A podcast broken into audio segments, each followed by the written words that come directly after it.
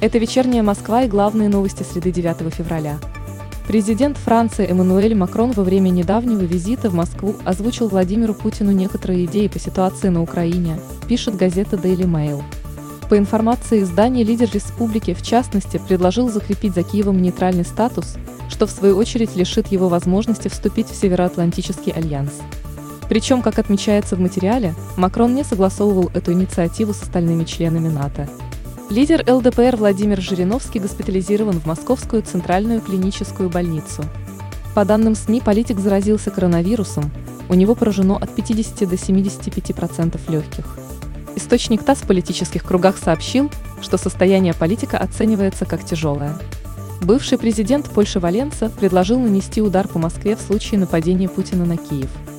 По его словам, Россия зашла слишком далеко, и если Путин нападет на Киев, должен последовать незамедлительный ответ – удар по Москве. Также он считает, что Польша, как сосед Украины, должна предоставить все свои силы в распоряжении Киева, чтобы помочь Украине.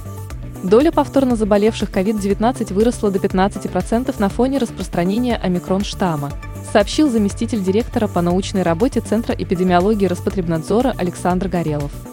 Он добавил, что человек может снова заразиться коронавирусом вне зависимости от варианта вируса, который он перенес.